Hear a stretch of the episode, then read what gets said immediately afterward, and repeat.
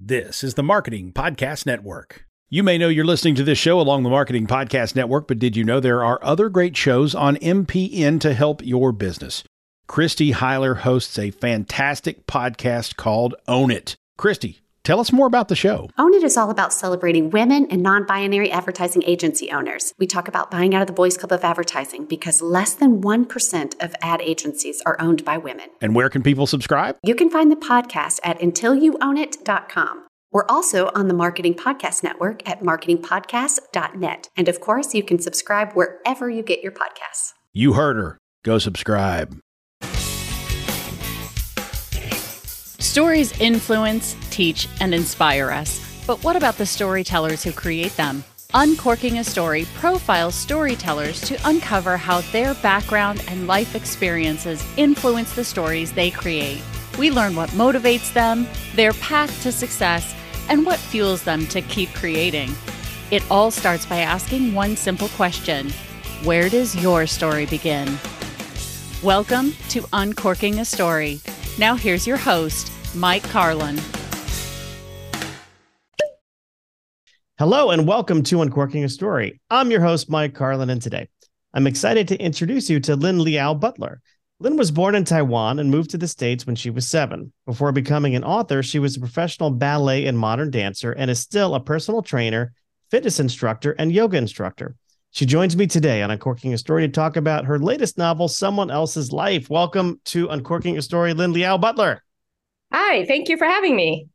Um, I'm curious, where does your story as an author begin? Um, it uh, not like most people. I, you know, like you said in the bio, I was a professional ballet and modern dancer in New York City, and also yoga instructor, fitness instructor, and personal trainer. Um, when I moved out of the city in 2013, I just I just moved to the suburbs, and my friends in the city is like, "Oh, what are you doing in the country?" It's like I don't live in the country; it's the suburbs. so I started a blog to keep them posted of you know like my daily life and stories from my life. And they just one day on I think it was 2015, I woke up on January 1st and said, "You know what? I'm going to write a book." And I never taken a writing course. I never taken any writing classes. I just decided I was going to write a book, and I wrote a book in six months. Nobody read it and I started querying it because I didn't know that you know you're supposed to have people read it and critique it, and I knew nothing about writing a book. And I sent it out, and now I'm just very embarrassed at what I sent out to agents at that point. Well, you know, we all we all make those mistakes first time out of the gate. I mean, there are things I sent out to agents that, sh- that shouldn't have been sent to anybody, even people who knew me, and would have lied to tell me it was good. You know, so yeah, like I cringe now to think that, and actually, five agents requested it, and I'm just like cringing now to think of it. It was all telling. There was no story, no plot. It was just kind of a bunch of stories thrown together. So yeah, it was pretty so, bad. So, what did you learn coming out from that first experience? Um, so after that, I said, you know, I was like, why am I, why am I not getting any requests? So I started to Google, like, thank goodness for the internet now, because, you know, you can just look up anything. And I started Googling how to query agents and, you know, how to write a query letter. I realized, you know, I was doing everything wrong. So I joined two critique groups um, and finally had people actually read the book um, and read pieces of it. I found my critique partner actually on Twitter. Um, she lives in Germany we connected. I joined like the um, some writing groups, uh, and basically I just did everything that I should have done before I actually sent out a query, which is find a writing community, find some critique partners, beta readers, learn as much about the craft as possible. I still have never taken a writing course, but I did take my favorite books and dissected them. Like I basically like broke them down, see, okay, where was the um, climax? Where was the hook? Where did she start leaving clues? You know, at what point in the book do you drop the first hint? And so I dissected these books, and that's basically how I learned how to write a book. I mean, that's probably the best way to learn how to write a book. You know, it's it's almost like learning how to do comedy. Um, right. You don't you don't learn by taking a class in stand up comedy. You learn by watching other performers, and then you know getting the nerve up and and seeing what works and what doesn't work when you're on stage. Um, yep. So tell me, uh, tell me about this book. Tell me about someone else's life. What what can you share with us about it? So someone else's life started off. My first two books are what they call upmarket fiction, which is like you know book club fiction, women's fiction. Um, and the third book was supposed to be in that same vein. It was supposed to be like family about families and stuff like that. And I wrote it during the pandemic, 2021. We had come to, I'm actually in Kauai right now as we speak. We had come to Kauai in 2021 during the pandemic because we're like, if we're going to have to shelter in place, let's just do it in paradise. So it was like the best decision we made. Like I just on a whim said to my husband, I want to set this book in Kauai. We need to go and do research. There's no COVID on Kauai. They weren't letting people in. So let's go. and we were lucky because three days before we left, they lifted the 14 day quarantine that you had to be in a hotel room for. And we were able to stay in a resort bubble with our, he was eight years old at the time, with our son. And um, we tested out after three days and then we just lived in paradise. And i wrote this book but i i was doing pandemic homeschooling. And it was the worst thing i have ever done in my life. And my like after like five weeks my eight year old said to me like mommy i retire from your school. He didn't quit. He retired. he retired he was eight years old. He retired. I was like you're you're eight. You can't retire and like you like seriously like by 10 26 every morning i needed a drink and I'm not a day drinker. So that just that just tells you how bad it was. So I was in a really bad, you know, state of mind, the pandemic, whatever, and I started killing people in the book. Um, it was supposed to be about a woman who lost everything and she moves to Hawaii to start over, and you know she discovers herself and whatever. But I started killing people, and then there was a stalker, and then there was accidental murder, and then intentional murder, and then all of a sudden my agent was like, "Lyn, this is not upmarket family you know, novel. This is like a thriller. You're killing people. And I was like, oh, you're right. I think I wrote a thriller. So that's why I call it my accidental thriller. And it just was even more better that it was took place in Kauai in the middle of a storm because you have this beautiful, you know, background and then all this sinister stuff start, starts things starts to happen. And so we pulled it. I mean, we made it into a thriller and my agent sold it on three chapters and a synopsis in two weeks. Wow. And I suddenly had to learn how to write a thriller in six weeks because they wanted it in six weeks. Oh my goodness. yeah. I mean, I had written the whole book as upmarket, you know, like a, a Amy Tan type of book. And then I had to tear it apart and figure out how to turn it into a thriller in six weeks. And yeah. Were you or your agent nervous at all about switching genres like that? Kind of, you know, you you being known for something and then throwing, you know, your your readers a curveball. Yeah, so at the point when it turned into a thriller, my debut hadn't even come out yet, and my and so I had a two book deal with Berkley for my first two books, and she's like, "You're they're marketing you as an upmarket book club fiction, and you're you can't suddenly switch to thriller without you know without your debut even coming out."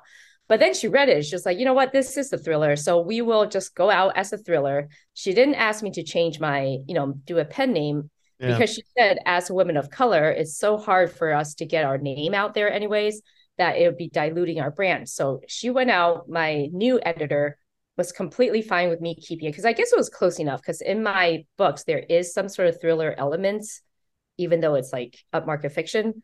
Um, so they thought it was close enough. But then I wrote a rom com, and that's when my agent's like, okay, now you need a pen name. so, so do, I mean, do you have a rom com coming out under a pen name? I do. So in June, on June 6th, I have a rom com called Crazy Bao You coming out, which I'm writing under just Lyn Liao, which is my maiden name. So yeah. we took out the butler and just so I'm like John Cougar Mellencamp. I'm like Lyn Liao, Lyn Liao Butler, Lyn Butler.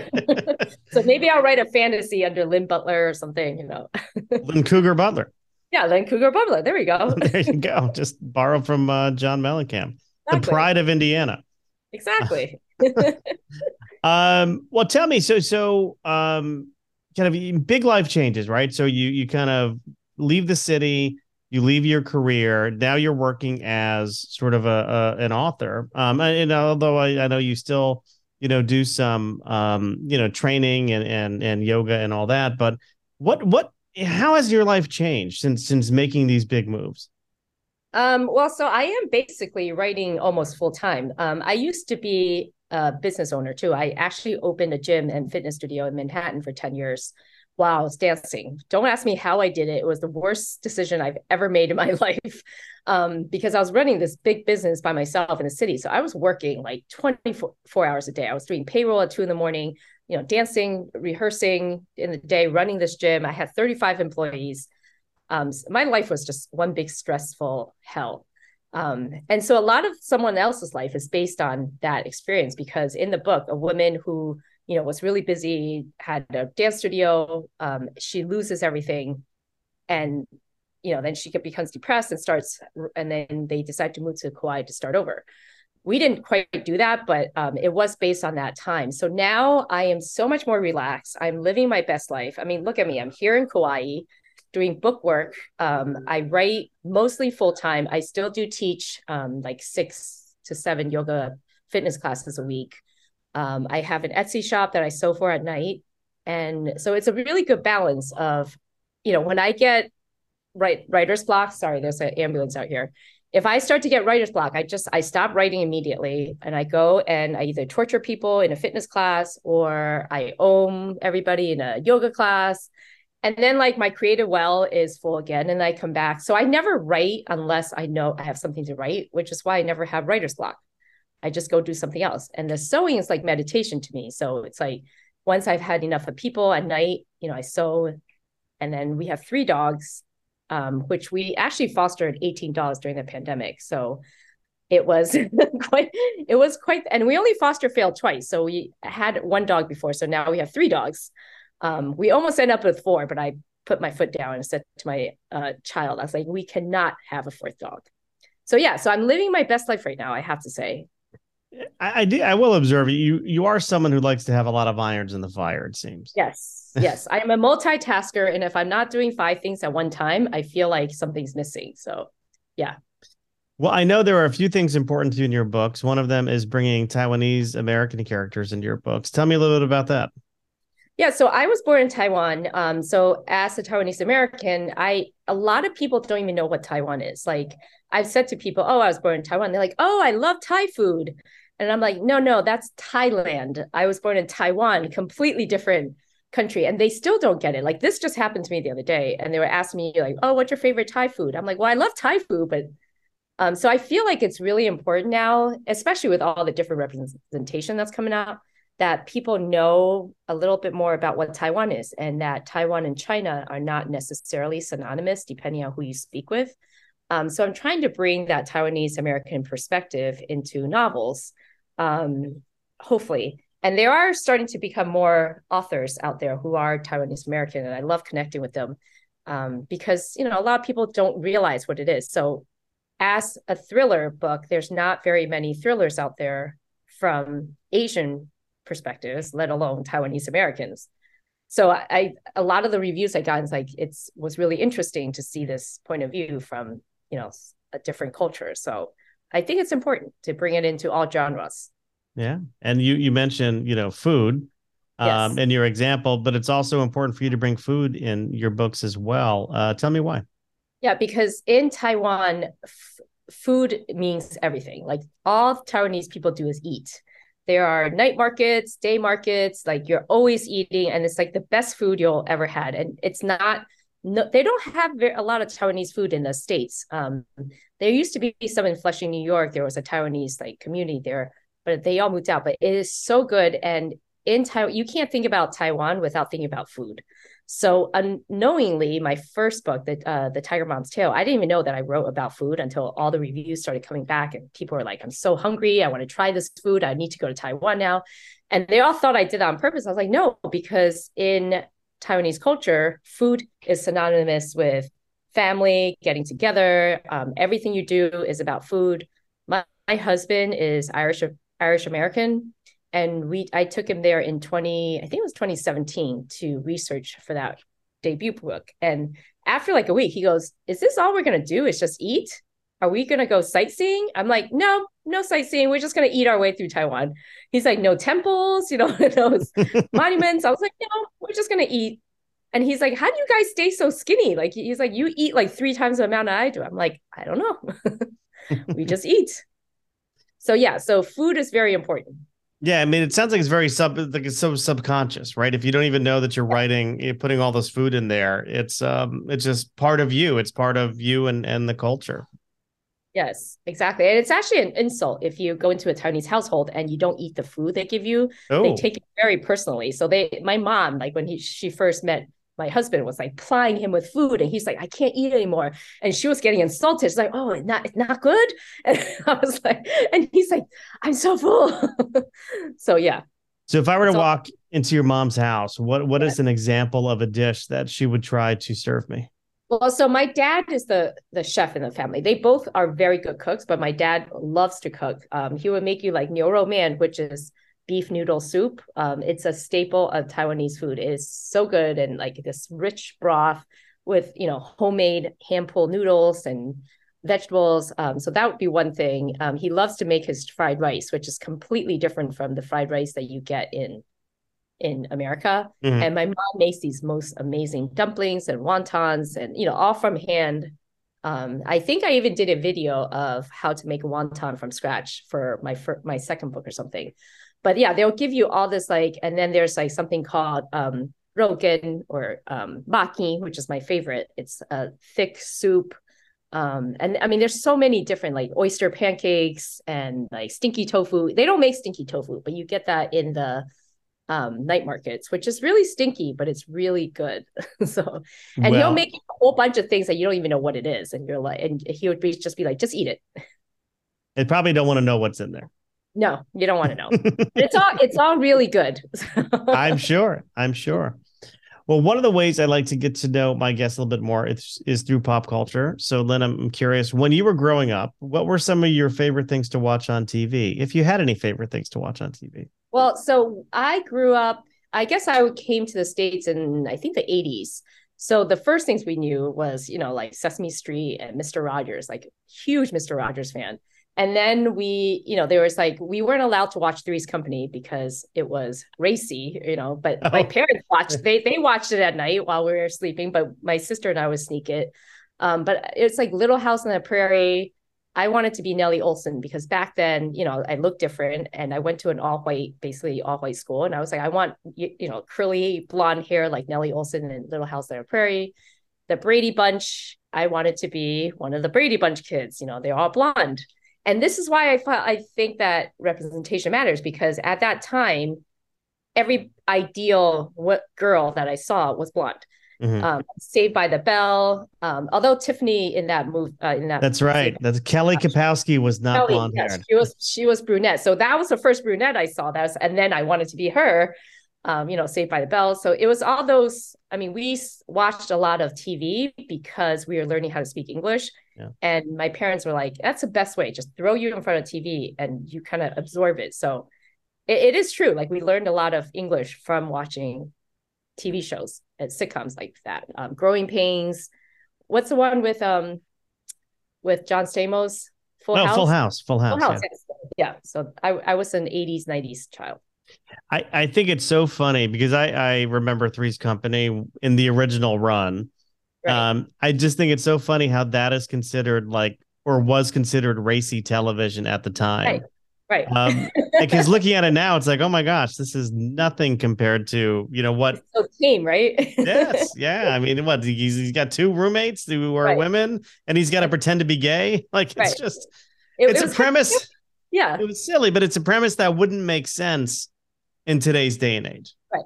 Right. Exactly. but funny nonetheless, I was talking to somebody recently, and we were talking about you know, where would we like to go hang out for like if we if we could pick out all the different fictional bars that we've seen in TV and movies, like where would we like to hang out?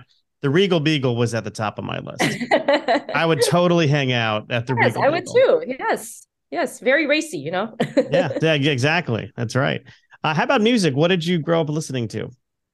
Um, we did so our parent my parents were, you know, obviously Taiwanese, so they did not know anything about music. So I grew up just from my friends uh listening. Um, and we had used to have this tape, and I pulled it out the other day. I can't remember half the old songs, like um uh give me some 80s music because I can't remember. Oh, right like now. 80s pop music or yeah, like 80s, mean, um, like um, you know those ballads, like um those Oh. really like um dramatic, like like I can't remember, like Lo- uh, Heart or something. Is that her Oh, name? Little Heart, sure, And- Heart. and like, the, uh, the, the the Wilson sisters, yes. Yeah, the Wilson, and then the one from um that movie Mannequin. There was like a song in there. Oh yeah, yeah, yeah, yeah. Oh, what that's like- gonna drive me nuts. I Yeah, can hear you know the what I'm talking about? keyboards. Like- I can hear the keyboards Yeah, playing in, in the background. The dramatic and the you know that's that. So it was all kind of Latin, like Don. Was it Don McLean? Don McLean? McLean, American Pie. American Pie. That was our prom song for some reason. That's an interesting choice for a prom song. That was our senior year prom song, I think. Um, and uh, yeah, so like like stuff like that. It was more. It wasn't rock. It was more like the ballads, like Yeah. you know, those things that tend to make you cry, which I cannot, uh, for the t- life of me, remember the name of. But I still remember that our tape, that mix that we made. Well, I, I I cheated, and the song from Mannequin was Starships. Nothing's gonna stop us now. That's it. Stars. So stuff like that, like cheesy stuff like that. That that was that was what I grew up listening to. Yeah.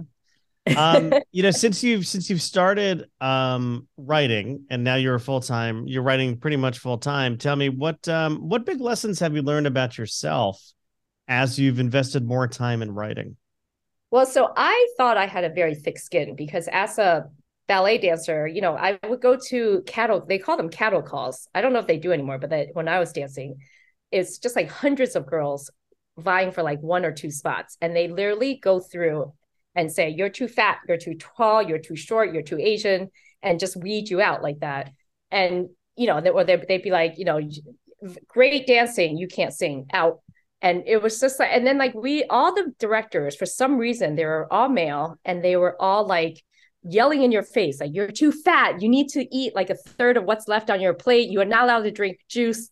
Um they, i just remember one time this director marching around going like this saying you all look like big fat white elephants. Move to the back. Like go upstage. Like he didn't want us to come downstage. And we're all like well why'd you put us in a white costume if you think?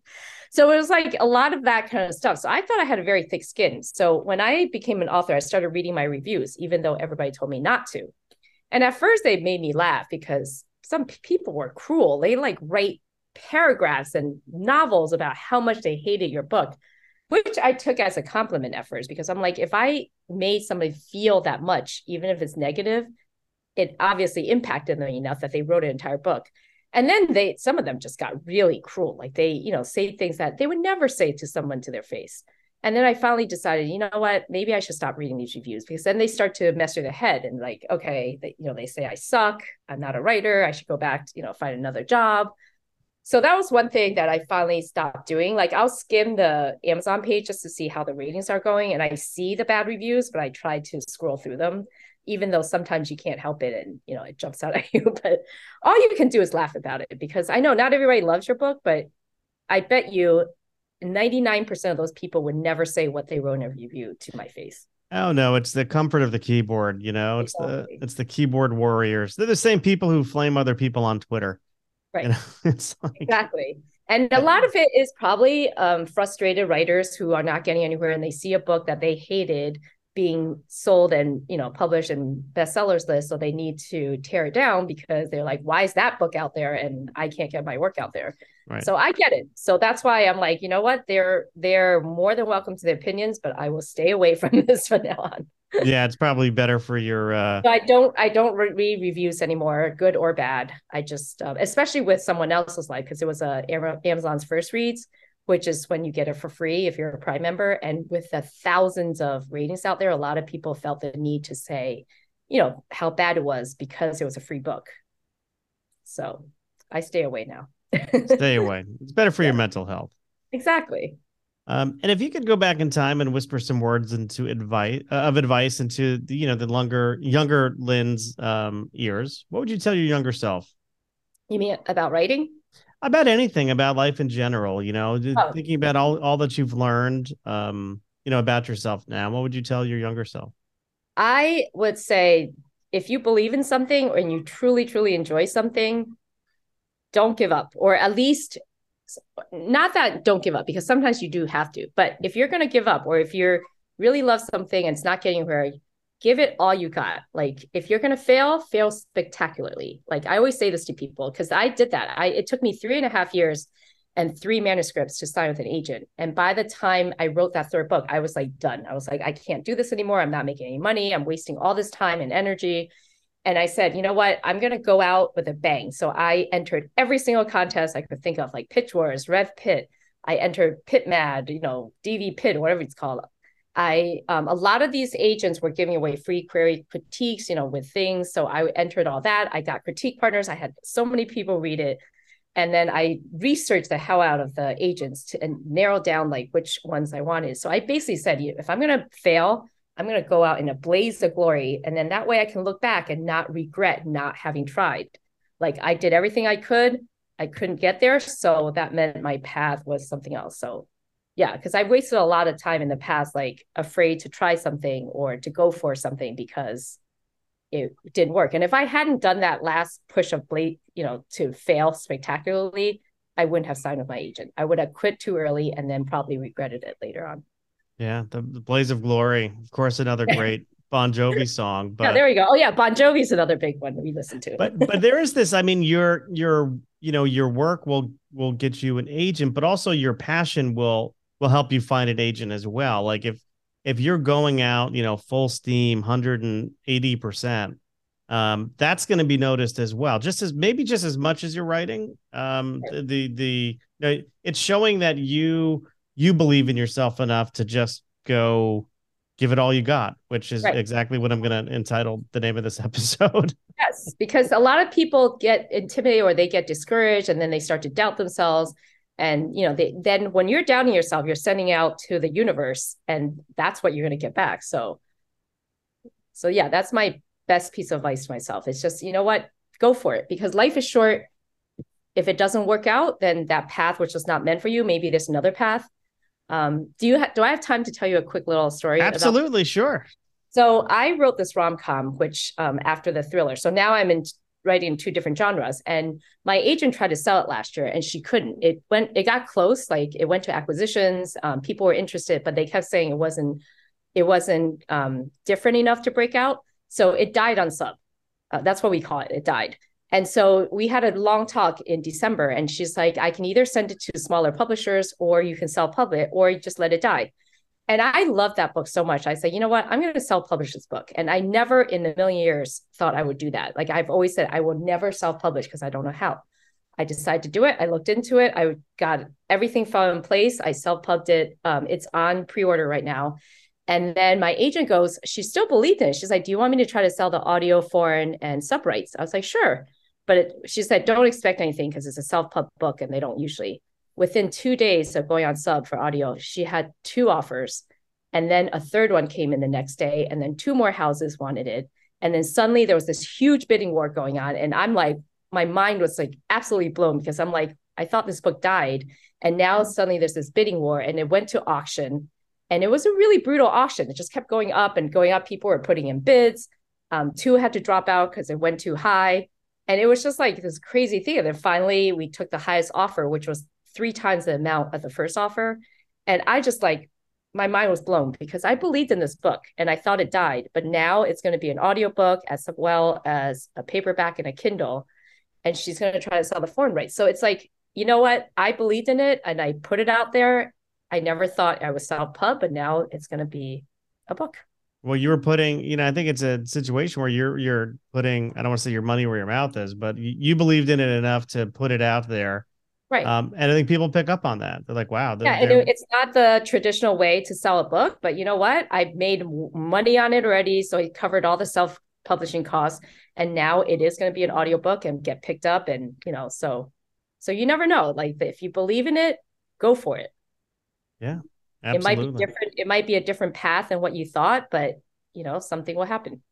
Well, I also think that you know the the term traditional publishing has got to change because it's the publishing market has been, I mean, it the industry rather it's it's it's been so challenged by self publishing, hybrid publishers. Um, you know, it's it's I, I imagine the next five years or so we're going to see even more disruption in um yes, in, in publishing. So definitely. So now I've been published by a big five with an Amazon, and now I'm going to self publish, and now I have this audio deal. So it's it's definitely changing. Like I never imagined I would do this.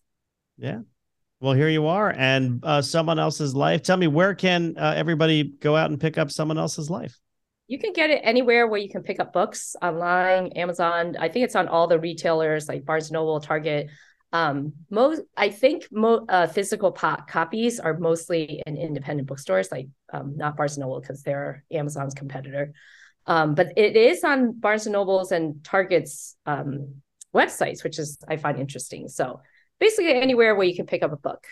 All right. And then if people want to connect with you, Lyn, and, and learn more about you, do you have a website and social media handles you want to share? Yeah, so I made it I made it very easy for everybody to find me. So all my social media website, everything, the handle is just lynliaobutler.com or or Lyn Liao Butler is um, just the handle. So well, there we go. I'll be sure to put all of that into our show notes. Uh, Lyn, thank you so much for stopping by, uncorking a story, and letting me uncork yours. Yeah, thank you so much for having me.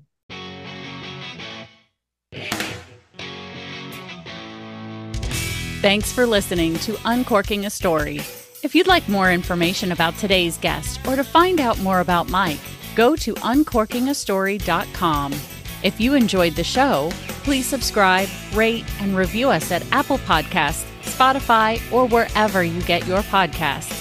Tune in every week to hear Mike Carlin uncork a new story.